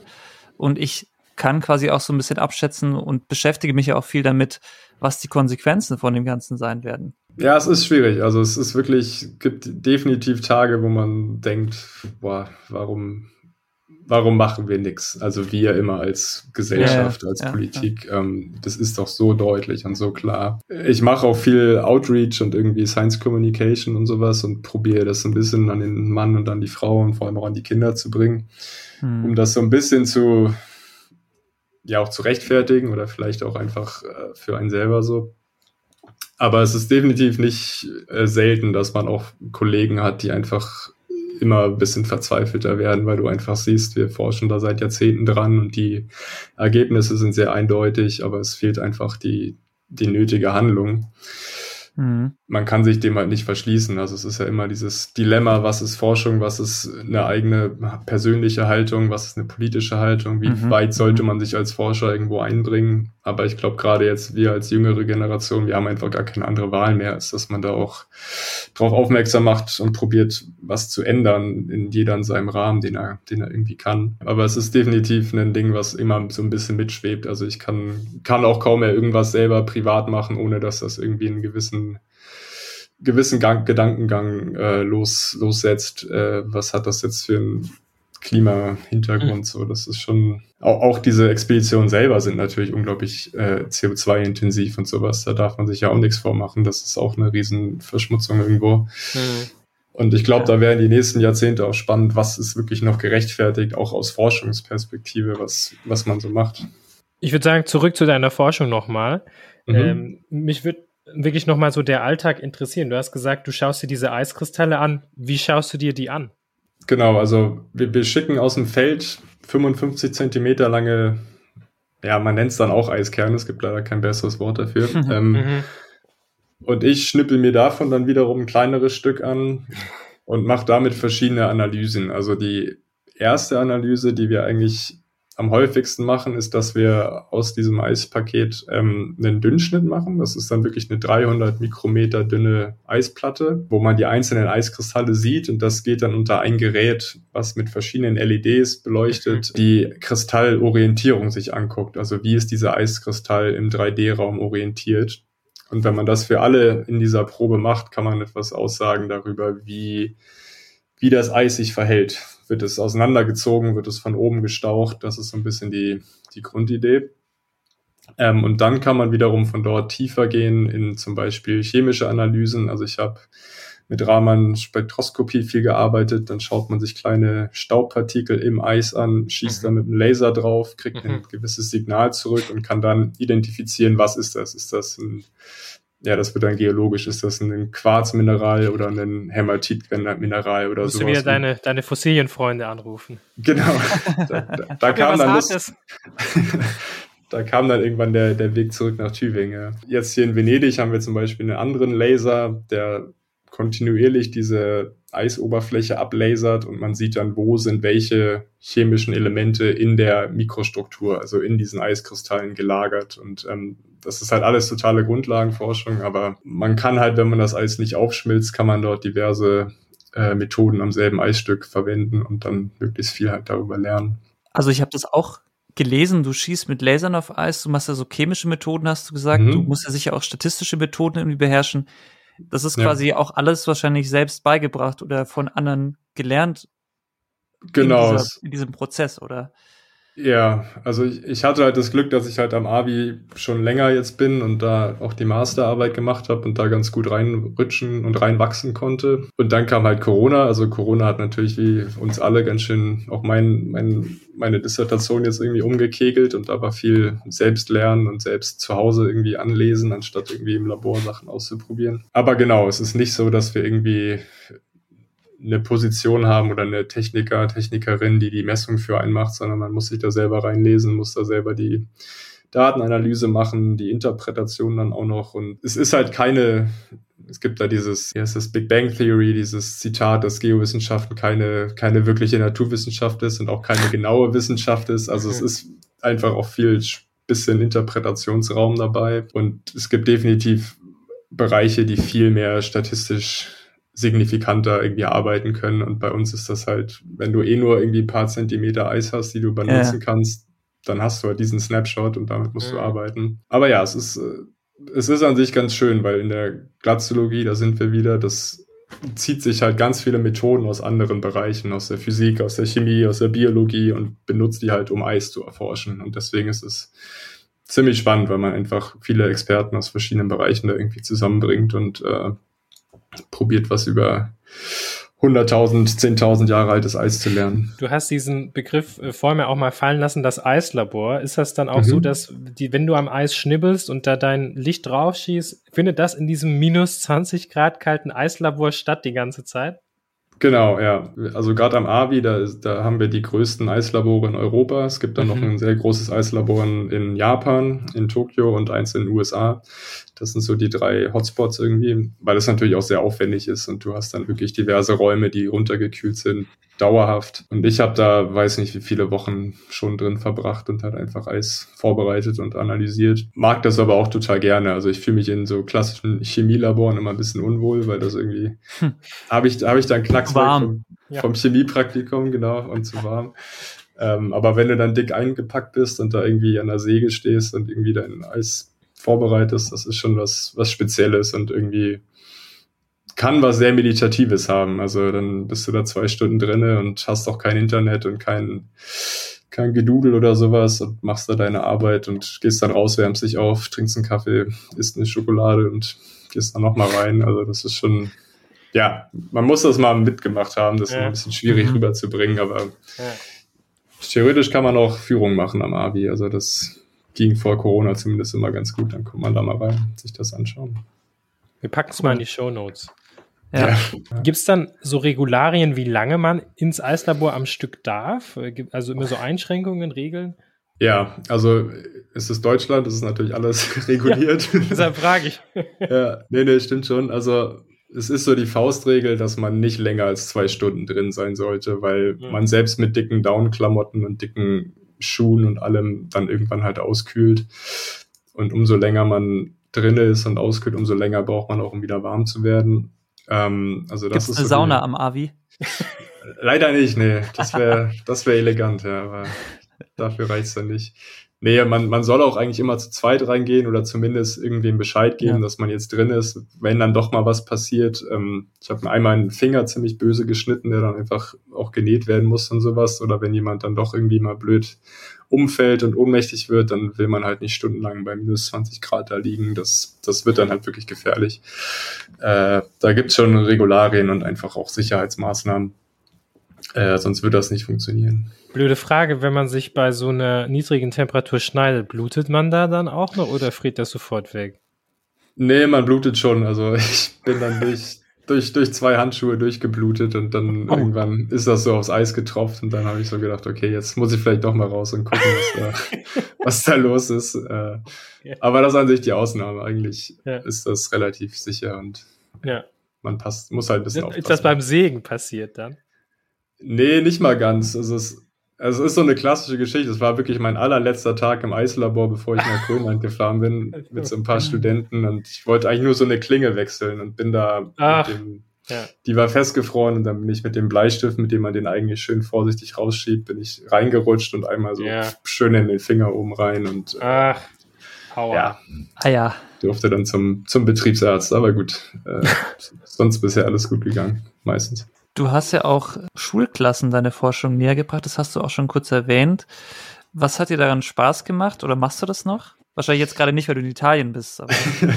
ja, ähm, ja, das stimmt. Hier in Venedig habe ich jetzt noch nicht so den, den Output leider. Das, daran fehlt es ein bisschen. Aber am Abi habe ich das total gerne gemacht. Äh, nee, es ist einfach total bereichernd, weil, also das waren Schulklassen von vierte Klasse bis zu Sekundarstufe 2, bis kurz vorm Abi immer mal wieder verschiedene Projekte und die, gerade die Kleinen, die haben eine ganz eigene Aufmerksamkeit und aber auch so ein, so ein wildes Interesse, was man irgendwann mhm. dann als Erwachsener leider verliert und stellen dir halt die verrücktesten kreativen Fragen wo man selber halt dann nochmal ins Denken kommt, so was und Sachen hinterfragt. Nee, und das ist auch einfach total schön, was zurückzukriegen oder auch einfach mal, also Wissenschaft ist ja dann doch überwiegend an seinem Laptop sitzen und irgendwas schreiben oder Daten angucken, ohne direktes Feedback zu kriegen oder halt Monate später vielleicht mal, wenn man Glück hat auf einer Konferenz oder so.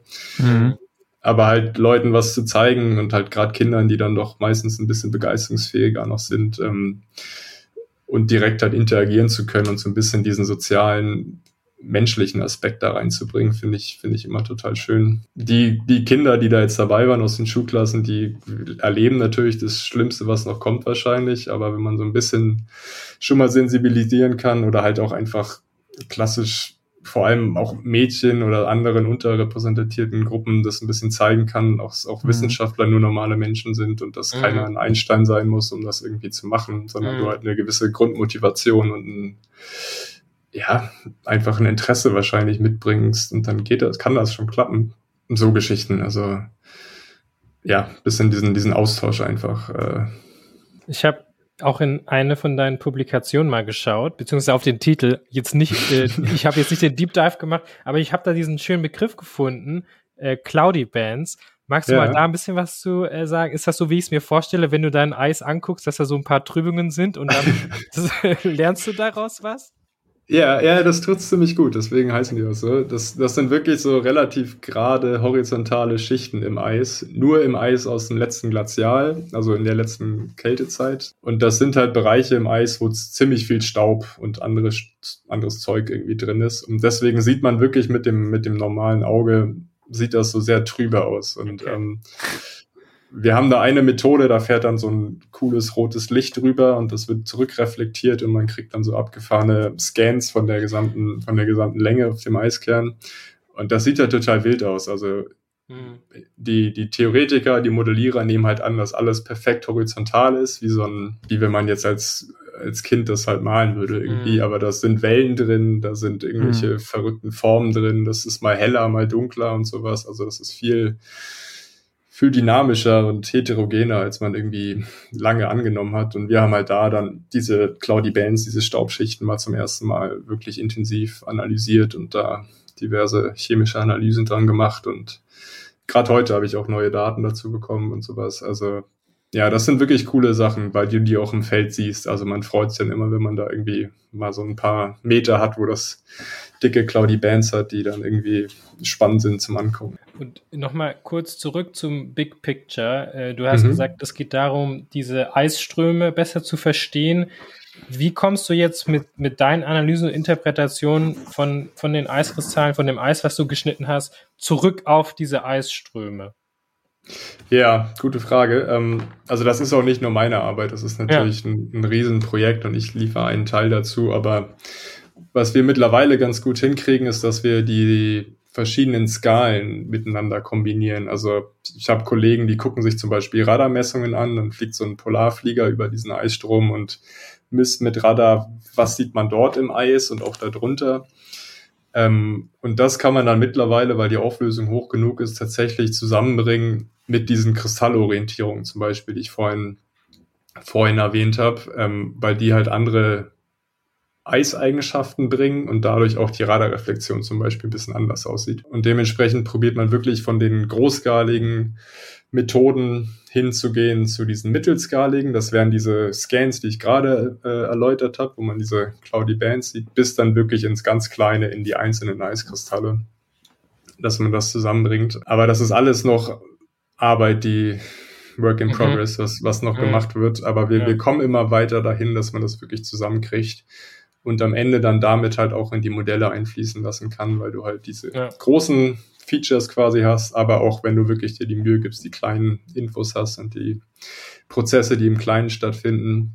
Weil am Ende ist es wie, wie alles, ne? Also die kleinskalige Chemie oder Physik, die bestimmt halt alles um uns herum, obwohl wir mhm. das gar nicht, gar nicht sehen können. Also das ist, glaube ich, so ein bisschen der Traum meiner Doktormutter, dass man das irgendwie in ein paar Jahren, Jahrzehnten alles richtig gut zusammenbringt, diese verschiedenen ja. Skalen und verschiedenen Methoden. Aber wir sind da auf einem ganz guten Weg, ja. Du bist ja jetzt auch in der Forschung geblieben und glaube ich auch der erste Gast bei uns, der auf einer Postdoc-Stelle ist. Kannst du dir einen anderen Job außerhalb der Wissenschaft vorstellen, also außerhalb von dem, was du jetzt gerade so machst? Bisher noch nicht, um ehrlich zu sein. Also, also Eis hat halt keinen kommerziellen Nutzen, noch nicht zumindest. Ähm, dementsprechend ist es nicht ganz so trivial, irgendwie in die Wirtschaft oder in die Industrie zu gehen. Mhm. Ähm, mit den Methoden, die ich jetzt benutzt habe, könnte man wahrscheinlich irgendwo hingehen und was machen. Aber bisher habe ich da nichts gefunden, was wirklich mich A thematisch reizen würde und B halt diese, ja, diese Flexibilität, die man hat in der Forschung und dann halt auch diese verrückten Orte und Menschen, die man kennenlernt, irgendwie äh, die was ähnliches bieten würden. Das Einzige wäre tatsächlich eher so ein bisschen in Richtung Education und mehr Outreach zu gehen, also einfach diesen ja, das Wissen, was man jetzt hat und was ja weiterkommt, einfach auch an, mhm. an andere Leute noch weiterzugeben in hoffentlich verständlicher Form. Das wäre vielleicht noch was, was ich mir vorstellen könnte. Ähm, aber ich probiere es jetzt erstmal auf dem wissenschaftlichen Weg. Ähm, mhm. Bin gerade in einer bisschen blöden Situation, weil ich auf zwei Anträge, die ich eingereicht habe vor ein paar Monaten, auf Antwort warte und jetzt gerade so ein bisschen am mhm. nervöser werde, weil immer noch keine Antwort da ist. Ähm, und so, so langsam die, der Vertrag hier halt auch ausläuft, dann irgendwie in ein paar Monaten. Ich glaube, wenn man ein bisschen ja, ja, flexibel. Also es ist halt dieses eklige Ding, mhm. man ist irgendwie ja. in dieser pre prekären Situation. Äh, es gibt keine Langzeitverträge. Ähm, es ist halt einfach auch eine Nischenforschung, da muss man sich auch nichts vormachen. Es ist sehr klein. Man kennt, jeder kennt jeden jeden und dementsprechend sind auch die Institute ein bisschen begrenzt, wo man hingehen kann. Mhm ähm, hat Vor- und Nachteile. Ja, momentan sieht es so aus, dass ich wahrscheinlich im Sommer nach Seattle gehe, wo meine Freundin auch gerade ist an der Uni und dort mhm. irgendwie für ein paar Monate durch Glück und auch so ein bisschen eigenes äh, Handeln da jetzt eine, eine Stelle erstmal krieg, aber mhm. Viel weiter als Sommer kann ich bisher nicht planen. Also das ist okay. äh, ja, klassisches Forscherleben, glaube ich, wenn man erstmal probiert, da am Ball zu bleiben. Ähm, also ja, wenn ihr irgendwas irgendwelche Tipps hat, wo man hingehen könnte, was auch spannend ist, dann gib mir Bescheid. Das werden wir machen. Vielleicht hört ja auch jemand zu, der sagt, was, was Nico alles kann, das können wir irgendwie auch gebrauchen oder wir haben vielleicht ja. ähnliche Sachen. Wäre natürlich auch cool, aber ja, das haben wir schon paar Mal schon gehabt und es ist natürlich immer traurig zu sehen, dass Leute wie du, die so invested sind in die Forschung, so viele Methoden, so viel Wissen mitbringen, mhm. dann immer wieder um ihre Jobs bangen müssen oder einfach um, wie, wie geht's weiter und diese Unsicherheit ja. haben. Ähm, das stimmt, ja. Ja, das ist einfach nicht, nicht ideal. Und auch das wissen wir schon lange. Und äh, Richtig. es wird Parallelen wieder zum Klimawandel. Ähm. Ich glaube, irgendwas, irgendwo werde ich schon unterkommen zur Not. Äh, aber ja, noch probiere ich so. Wie würdest du rückblickend so deine, wie siehst du deine Promotion und hast du vielleicht noch für andere, die gerade promovieren, noch irgendwie einen Ratschlag oder, oder einen Tipp, mhm. den du denen mitgeben würdest? Also meine Promotion war sehr auf und ab, würde ich jetzt mal sagen. Ich mhm. hatte, glaube ich, eine total gute und privilegierte Startsituation, weil ich einfach den Master da schon gemacht habe und mhm. mir total viele Pläne und Hoffnungen für den PhD dann gemacht habe auch, auch realistische, weil ich es halt einfach schon, weil ich schon ein paar Jahre dabei war und irgendwie es ganz gut einschätzen konnte. Und dann kam halt diese Pandemie, die halt jetzt keiner erahnen, also doch konnte man auch erahnen, aber äh, ja. nicht so konkret, ähm, wo dann ganz viel umgeschmissen werden musste. Und ja, zwei, zwei Jahre Feldarbeit sind komplett ausge ausgefallen, die konnten nicht mehr nach Grönland. Äh, Laborzugang war dicht und sowas. Also es hat mich da schon die ersten, das erste Jahr der Pandemie war ziemlich, ziemlich knackig. Aber an sich jetzt rückblickend fand ich es total gut und äh, wird es definitiv wieder machen und äh, hatte wirklich ein gutes, gutes soziales Netz und auch, also nicht nur privat, aber halt auch äh, wissenschaftlich durch diese Community, diese Icecare eScript Community. Ohne mhm. die hätte ich das, glaube ich, nicht, nicht so gepackt. Mhm. Und als Tipp oder Tipps, also für mich hat es total Sinn ergeben, dieses Zeitmanagement ist halt leider das A und O bei einem, bei einem Projekt, was über drei, vier Jahre geht, was man selber dann doch größtenteils stemmen muss, dass man da sich relativ früh schon überlegt, was mache ich wie und wann. Und dann kommt es natürlich am Ende auch darauf an, irgendwie Paper zu schreiben und die Disk zu schreiben und äh, dass man einfach früh anfängt. Also es ist so ein, so ein blöder Satz, aber mhm.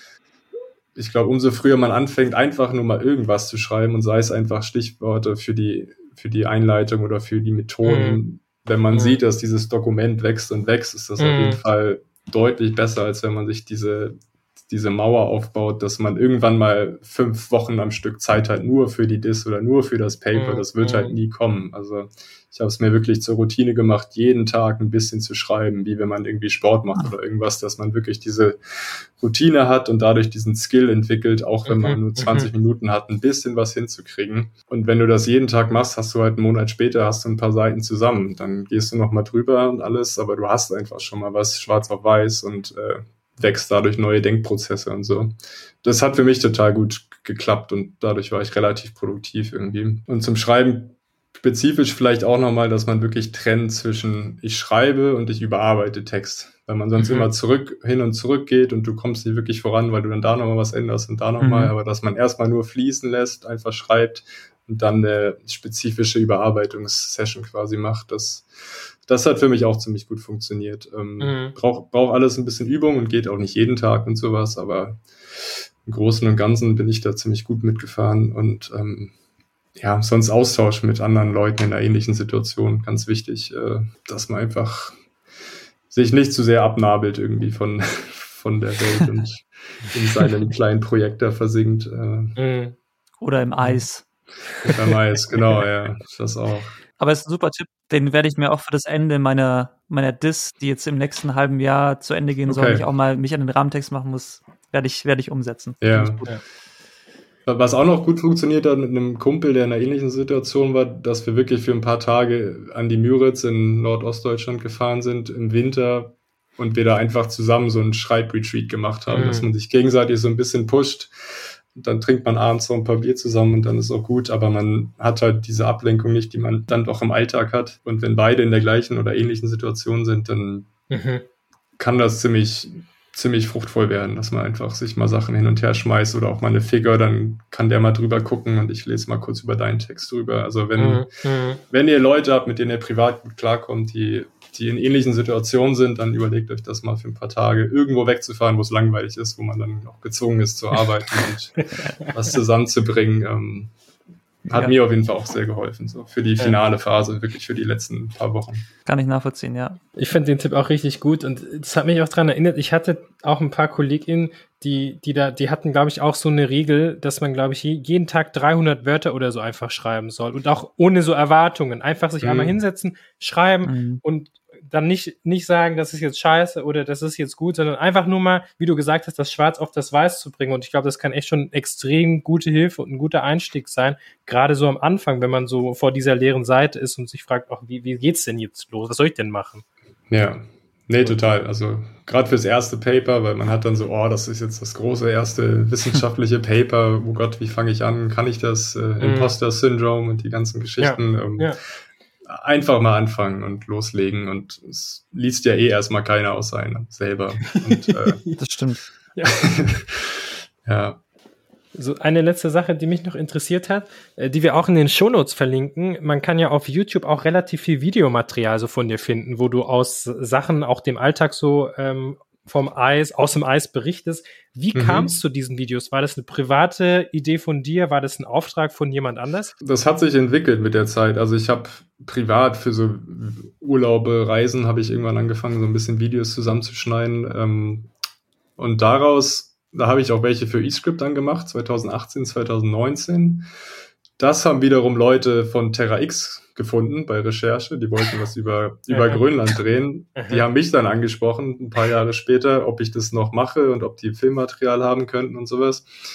Und dann ist dadurch wirklich auch eine Dokumentation entstanden. Also bei, bei Terra X gibt es jetzt eine Folge, wo ich irgendwie so sechs, sieben, acht Minuten äh, bisschen rumrenne und was über Grönland und eScript erzähle. Cool. Und in dem Rahmen hatte ich mir überlegt, so ein bisschen Vlog-mäßig selber was zu machen, um, um halt wirklich diesen Alltag mal zu zeigen und nicht mhm. irgendwie geschönt oder so.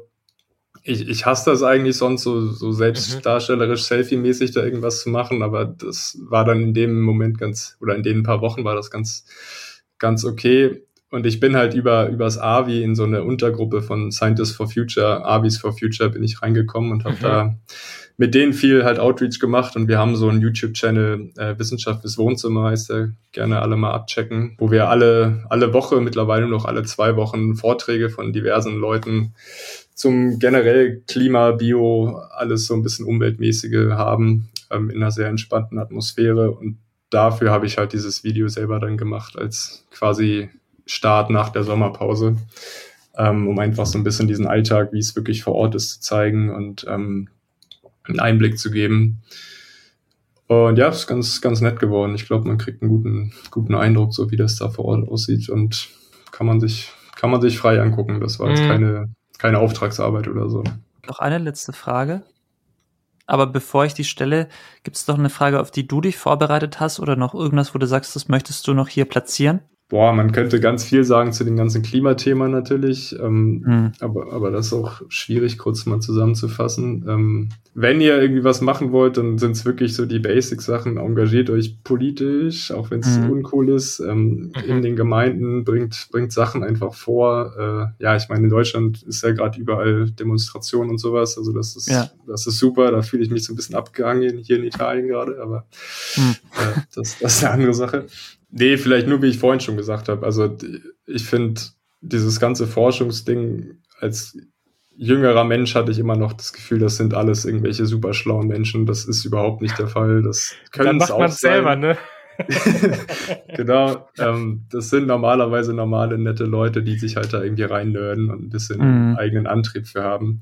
Und auch wenn man wirklich mal ans Eis oder auf so ein Forschungsschiff kommen kann, äh, kommen will, gibt es dafür auch Möglichkeiten, auch nicht in der Forschung. Also die brauchen Ärzte, die brauchen Köche, die brauchen mhm. Techniker, innen auch alles immer. Ähm, da gibt es diverse Möglichkeiten, ähm, teilweise, wenn man Glück hat und ein Praktikum am Abi macht und dann fällt jemand aus auf eine Ausfahrt, wird man dann vielleicht gefragt. Also mhm, mhm. für meine aus erste Ausfahrt habe ich drei, vier Jahre lang Mails geschrieben an irgendwelche Fahrtleiter von, von diesen Schiffen, um irgendwo mal mitzukommen, um einfach mal zu sehen, wie es wirklich ist. Also ja. man ja. muss vielleicht auch ein bisschen hartnäckig und dreist sein, aber es, es gibt Möglichkeiten ohne, ohne direkt, wenn man die dicken Connections hat oder irgendwie das Superbrain ist, äh, ja, nicht, nicht aufgeben, so ein bisschen die Richtung vielleicht. Ich habe auch mir deine Paper durchgelesen und mir ist aufgefallen, die Journals, in denen du publiziert hast, haben ganz tolle Namen. Mhm. und meine Frage war, welches ist der coolste Name oder welches ist das coolste Journal? Also ich habe drei Stück. Ja. Journal of Geophysical Research, Doppelpunkt, Solid Earth. Ja. ja. Der zweite ist Annals of Glaciology, fand ich auch mhm. schön. Und der dritte, The Cryosphere. Ja. ja, stimmt, guter Punkt. Äh, muss man wahrscheinlich mal von außen drauf gucken, um das so zu sehen. Ähm, für mich auf jeden Fall The Cryosphere. Ich okay, hätte ich auch gesagt. Ja, das ist schön kurz und knackig und das ist auch ein gutes Journal und Open Was ist denn The Cryosphere?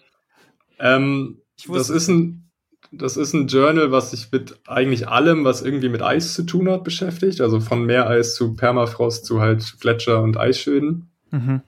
Und das Schöne ist aber, dass es A, Open Access ist und schon immer war oh. und B, direkt Preprints liefern. Also die ganze Community kann theoretisch Kommentare zu eingereichten Papern geben. Und es ist so ein bisschen so eine Bottom-up-Idee, dass es halt nicht viel Geld für den Publisher gibt, sondern dass mhm. es wirklich alles für, okay. für die EGU, die ich vorhin erwähnt habe, in Wien genutzt wird, aber halt einfach auch in die Community zurückgeht, um die Preise für die Paper weil als Wissenschaftler muss man halt leider dummerweise Geld zahlen, um was zu veröffentlichen und dann wieder, um es zu lesen. Mhm. Ja, ähm, dass man da ein bisschen ausbricht aus diesem komischen... Huch, wie ist das denn passiert? Genau.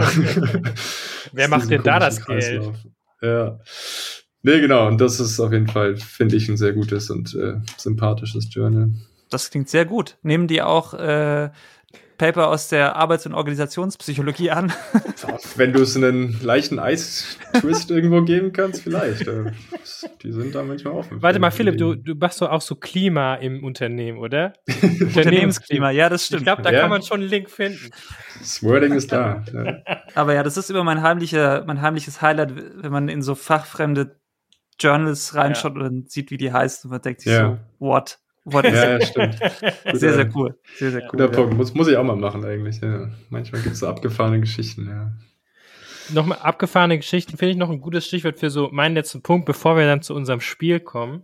Mhm. Und zwar, äh, ich, ich bin in letzter Zeit in diese, diese Bubble ähm, von der kältesten Stadt anscheinend der Welt in Sibirien, Jakutsk, ja. abgestiegen. Da gibt's ja so Videos, wie Leute da den Alltag beschreiten. Und ich habe ja. mich gefragt, ob du auch so eine verrückte Story aus dem Eis hast, dass du, ich weiß, beim Pinkeln hast du Eiswürfel gepinkelt oder, oder sowas in die Richtung. Gab es mal auch sowas, wo du einfach so komplett überrascht warst und so, okay, wow, das ist wohl gerade passiert. Also das Ding ist, auf Polarstern damals in der Antarktis hatten wir zum Beispiel einmal minus 56 Grad, glaube ich, ja. Windchill. Und dann darfst du aber auch nicht mehr arbeiten und raus. Dann okay. wird halt gesagt, es ist zu gefährlich, wenn du irgendwie nicht alles von deiner Haut abgedeckt hast und länger als eine Minute draußen bist, dann friert das quasi direkt und dementsprechend Krass. bleibt man dann drin. Ich bin da mal raus, einfach um es gemacht zu haben für ganz kurz und war auch ja. dick eingepackt. Und das ist schon auch abgefahren irgendwie, wenn es wirklich so knackig kalt ist. Aber ja dann, dann geht halt die Arbeitssicherheit auch einfach vor. Und man, ja. man kann halt auch das ganze Metall und so nicht mehr wirklich anfassen und dementsprechend ja. bleibt man dann lieber drinne und ähm, ja. Stimmt, das habe ich halt, auch gehört, dass das Metall dann die Todesfalle wird. ja. Verrückt. Also das ist, kann ganz fies werden. Also am einen Finger habe ich auch so eine leichte äh, Erfrierung vom Metall irgendwie ganz vom Anfang. Das, ja, sollte man dann nicht mehr anfassen. Mhm.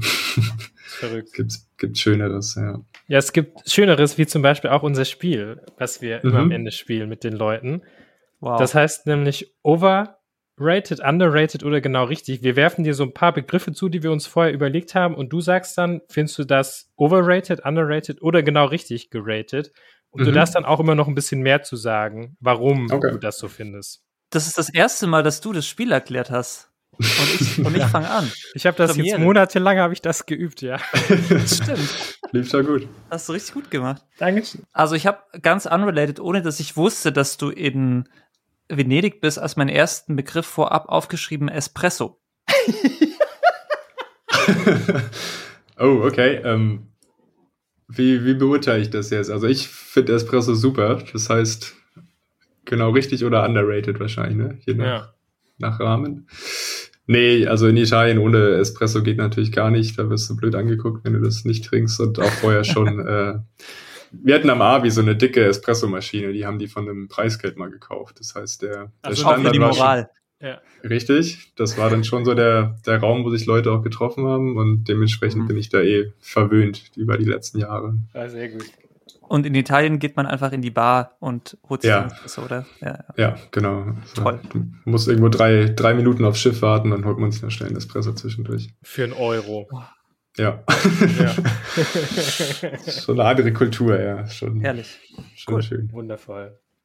Ja, ich glaube, wir bleiben so ein bisschen im Food-Sektor. Ich habe mir auch einen Begriff äh, aus der italienischen Cuisine aufgeschrieben, mhm. und zwar Focaccia. Ja, ähm, underrated, würde ich jetzt mal sagen. Ja, also, ne? Wenn es gut gemacht ist, kann das sehr, sehr gut sein. Mhm. Und äh, ist, glaube ich, noch nicht so angekommen. Ist vielleicht die nächste Marktlücke. die neue Pizza. Genau, ja. Doch, doch. Gutes, gutes Gebäck, ja.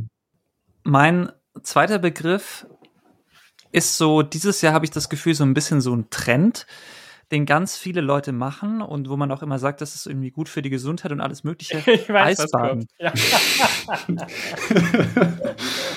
ähm, boah, wahrscheinlich würde ich mitgehen, trendmäßig eher overrated. Ähm, mhm. Ich habe selber nie groß gemacht oder verfolgt. Ja. Zumindest war es nicht so gelabelt, ne?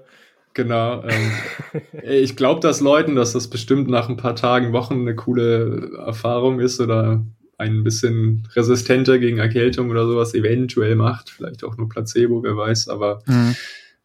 also ich höre da nur ab und an, hat mir jetzt ein Kumpel erst letztens erzählt, dass sich irgendwer eine Eistonne für zu Hause gekauft hat, wo dann irgendwie auch alle zwei Wochen Eis geliefert wird. Und da denke ich mir oh. schon so, okay, das ist äh, definitiv ein bisschen drüber. Das muss vielleicht nicht sein. Äh, ja. Ja, aber an sich, wenn es jemand mag, dann soll er es bitte machen. Also Hattest du da auch mal so Erfahrungen so mit diesem dieser extremen Kälte oder mit so also so körperliche Grenzerfahrungen, wo du danach auch so diesen, das sagt man ja auch beim Eisbaden und ich habe das auch schon ein, zwei Mal so ein bisschen gemacht oder gerade auch in der Sauna, dass man einfach diese Endorphine hat und dieses Gefühl, mhm. das ist gerade irgendwie so ein Rush, den man so hat. Ja, das, das kann ich nachvollziehen. Also auch eher Sauna, Eisbaden danach mäßig, diese, ja dieser Kontrast natürlich auch. Wenn man aber sonst lange im Kalten arbeitet, ist man danach einfach nur platt und müde. Also das ja. ist dann eher das Gegenteil. Da bist du einfach, hm. geht, die, geht die Energie flöten. Also. Klar. Mein nächster Begriff äh, ist, ist ein Ort in Bremerhaven, äh, wo man auch ganz wundervoll Wärme und Kälte erleben kann. Aber mich würde wirklich interessieren, was deine Meinung zu ist, nämlich das Klimahaus. Ja, ja, super Laden. Äh, underrated auf jeden Fall. Nee, okay. die, die sind super. Da war ich auch schon ein paar Mal, um irgendwie bei irgendwelchen Aktionstagen mitzuhelfen oder was zu erzählen. So. Ähm, also wenn man wirklich mal da in der Ecke ist, Bremen, Bremerhaven, das Klimahaus ist auf jeden Fall eine eine Empfehlung wert. Nehmt euch irgendwie mindestens zweieinhalb, drei Stunden wahrscheinlich. Das mhm. ist schon ziemlich groß, aber man, man durchläuft verschiedene Klimazonen und das ist wirklich schön aufbearbeitet, äh, aufbereitet für Kinder und auch Erwachsene und ähm, die arbeiten auch mit Mavi zusammen und mhm. haben auf jeden Fall einen, machen da einen sehr guten Job. Also definitiv, ja. Ich finde auch, das ist total den Besuch wert. Und ich habe auch generell das Gefühl, so Bremerhaven ist ein bisschen so ein Blindspot, was so Museen angeht, weil ja das hat ja nicht nur das Klimahaus, sondern da ist ja auch das Auswanderermuseum. Und das ist auch total krass. Das hört sich jetzt vielleicht erstmal so ein bisschen langweilig auf, an, aber das ist richtig gut aufbereitet. Ja. Auch echt eine sehr empfehlenswerte Erfahrung. Ja, nee, definitiv. Also diese diese Meile da vorne am Wasser, mhm. die hat echt einiges zu bieten mittlerweile. Ja. Und genau, das Auswanderhaus ist auch eine, eine tolle Sache. Da kann man auch sehr gut mal für zwei, drei Stunden reingehen und ein bisschen ja. was über die Auswanderung aus Bremerhaven, Bremen, Hamburg lernen. Ja. Auch hier habe ich wieder was gelernt, kannte ich beides nicht. Cool. Mein letzter Begriff ist Skifahren. oh, ja, okay. Ähm, da mache ich mir jetzt Feinde, aber ich sage overrated. Ähm. Boah, ich glaube nicht. Ich glaube nicht, dass wir das Hier in diesem Podcast nicht. Okay, das ist gut. Nee, ich war nie der große Skifahrer irgendwie. Also ich ja. komme ja aus Berlin und dem Raum da und da war das immer so ein Eck, dass man für eine ganze Woche irgendwo hin musste und dann jeden Tag auch Skifahren, weil es sonst so teuer ist. Und das hat mich nie abgeholt.